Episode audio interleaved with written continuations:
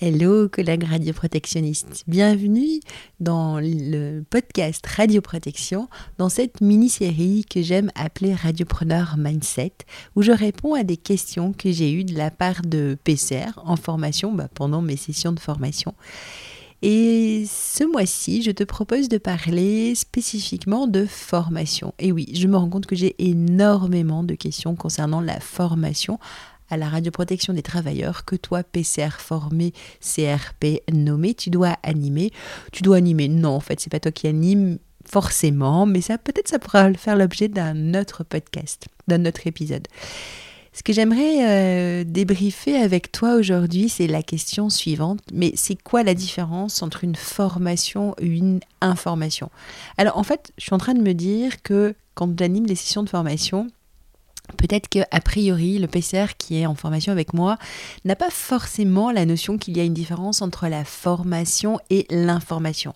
Alors déjà, il y a une différence entre la formation et l'information à la radioprotection des travailleurs dans le code du travail par rapport à la personne à laquelle ça s'adresse. Alors, est-ce que tu sais euh, pourquoi ou quel est le critère qui fait que l'on doit former ou informer des travailleurs? Bon, en fait, on va trouver assez facilement. C'est dans l'article 58 du Code du travail, euh, l'article R4451-58, mais je ne vais pas trop t'embêter avec les chiffres, en fait, c'est pas très très grave ça. On retrouve que, en fait, chaque personne qui vont, euh, chaque travailleur qui va entrer dans une zone délimitée. Donc, nous, souvent, ben, en fait, c'est notre critère. Dès qu'on a une personne qui rentre dans une zone délimitée, elle doit être formée ou informée. Il y a trois autres critères. Ce sont aussi les personnes qui euh, vont intervenir lors d'opérations de transport transport de substances radioactives, euh, des membres euh, d'équipage d'aéronefs ou d'engins spatiaux ou des personnes qui interviennent dans une situation d'exposition euh, durable qui résulte d'une situation d'urgence radiologique. Donc ça, c'est trois autres critères qui sont peut-être moins courants dans les personnes compétentes en radioprotection que je forme, qui travaillent souvent en milieu hospitalier.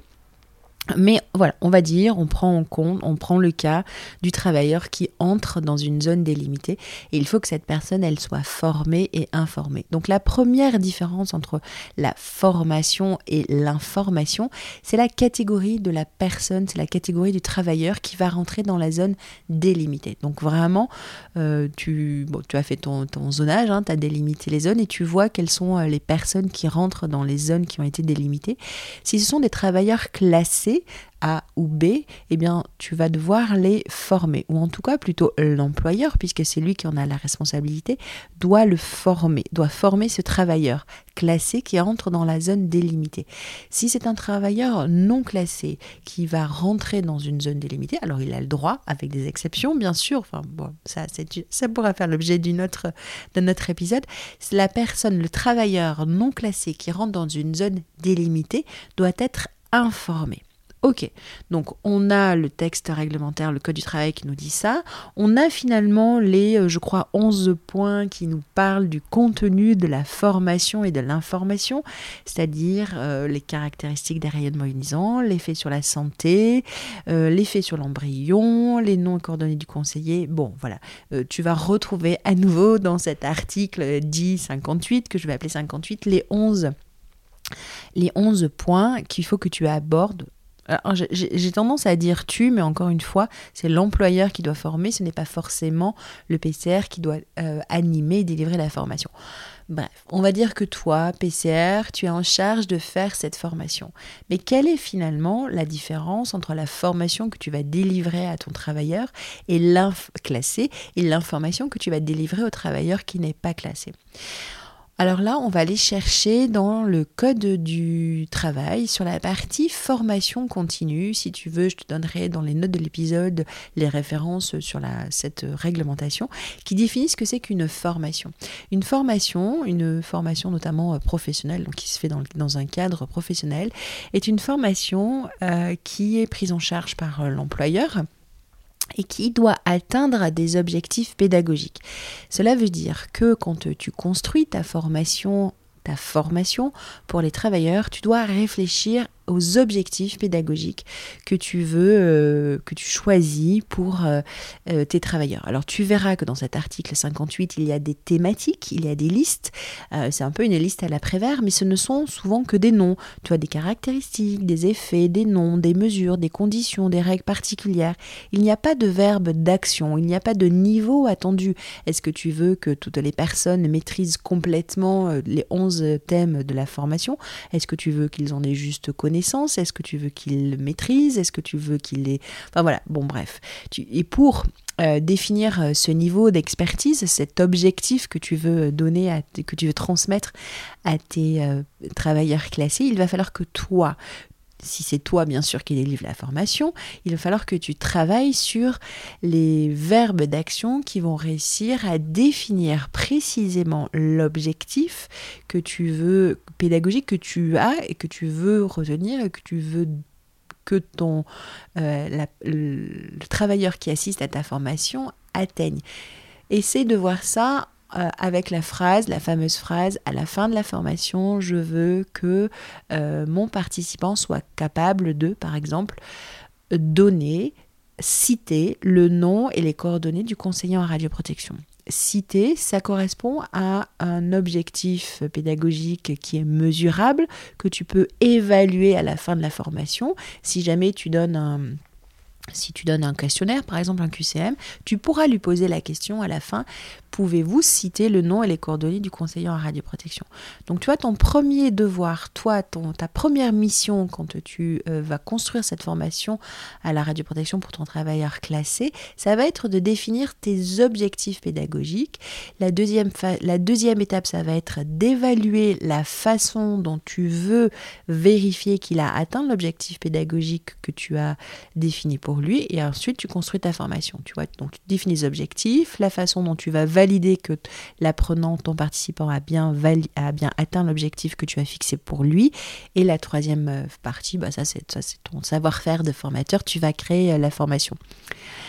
Les objectifs euh, à définir sont définis avec des verbes, c'est ce que je te disais, avec des verbes d'action. Et donc là, ces verbes, pour t'aider, tu vas taper sur Google taxonomie de Bloom, T-A-X-O, taxo Nomi de Bloom et Bloom c'est B-L-O-O-M. Tu verras, tu vas trouver tout un tas de verbes d'action et qui sont classés par différents niveaux d'expertise que tu attends de la part de tes participants. On est d'accord que les participants que tu as en formation, tu vas pas en faire des ingénieurs en physique nucléaire, donc tu ne vas pas attendre qu'ils maîtrisent complètement la physique des rayonnements ionisants. Peut-être qu'ils aient une idée, qu'ils qu'ils comprennent qu'ils mémorisent. Voilà, ça, ça sera à toi de voir jusqu'où tu veux les amener. Mais c'est dans la définition et dans le choix de ces verbes d'action associés à tes objectifs que tu vas, euh, on va dire, quantifier le niveau d'expertise que tu attends de, de, tes, euh, de tes apprenants. Donc, tes apprenants, euh, qui sont des travailleurs classés, qui entrent dans des zones délimitées, ils doivent bénéficier d'une formation. Donc cette formation, elle a des objectifs pédagogiques que tu as bien définis. Tu as évalué l'atteinte de ces objectifs. Et le, je dirais le troisième aspect qui va différencier de l'information, c'est que cette formation, elle a une périodicité. Tu le sais, les, les travailleurs classés doivent être formés tous les trois ans. Donc objectif défini, objectif évalué en fin de formation et périodicité dans la formation. Ça, ce sont ces trois paramètres qui vont différencier la formation des travailleurs classés entrant dans des zones délimitées d'une information délivrée à un travailleur lambda non classé qui rentre dans une zone délimitée. Le travailleur non classé, tu vas l'informer l'informer bah, des 11 points qui sont dans la fameux article 58, tu n'as pas d'objectif. Quand tu fais une information, tu n'as pas d'objectif pédagogique à définir, tu n'as pas à valider qu'il a bien atteint ses objectifs et il n'y a surtout pas de périodicité. Maintenant, rien ne t'empêche de choisir des objectifs, une périodicité, etc. Mais réglementairement, l'information euh, tu n'as pas à appliquer ça. Tu le fais si tu veux, mais ce n'est pas réglementaire, ce n'est pas obligatoire. Par exemple, quand tu informes quelqu'un, un simple flyer, tu lui donnes. Bon, c'est peut-être bien quand même de tracer quelque part que tu as, tu l'as informé ou qu'il a été informé en ayant reçu ce flyer qui balaye l'ensemble des points. Mais finalement c'est tout. Tu ne vas pas choisir donc euh, ni tes objectifs, tu ne vas pas évaluer ces objectifs pédagogiques et tu ne renouvelles pas cette information. Ça, réglementairement, ça n'a pas à l'être. Voilà, c'était la différence entre la formation à la radioprotection et l'information à la radioprotection. Donc j'ai déjà, j'espère que tu as euh, compris, que tu peux me citer les deux catégories de personnel associées à la formation à l'information et que tu pourrais me lister les trois critères qui différencient une formation d'une information. Et si tu es capable de faire ça, eh bien je suis contente parce que moi j'ai atteint mes objectifs pédagogiques. Voilà, écoute, je te remercie de cette écoute, je te remercie de ton implication. Si jamais ça t'intéresse d'en apprendre un peu plus sur la formation, tu trouveras dans les notes de l'épisode une, euh, une liste d'attente tu peux t'inscrire, ça ne t'engage à rien, juste à recevoir des mails de ma part d'informations sur une formation de formateur que je lance en. C'est un programme exclusivement en ligne à distance, même s'il y aura des temps de, présence euh, euh, en live. Mais euh, voilà, je te, laisse, je te laisse prendre connaissance de ce lien. Si tu veux t'inscrire, tu recevras les informations en temps voulu, mais ça ne t'engage absolument à rien. Je te souhaite une belle journée et une belle, session de formation et de belles sessions flyer, comme tu veux, d'information. Ciao, ciao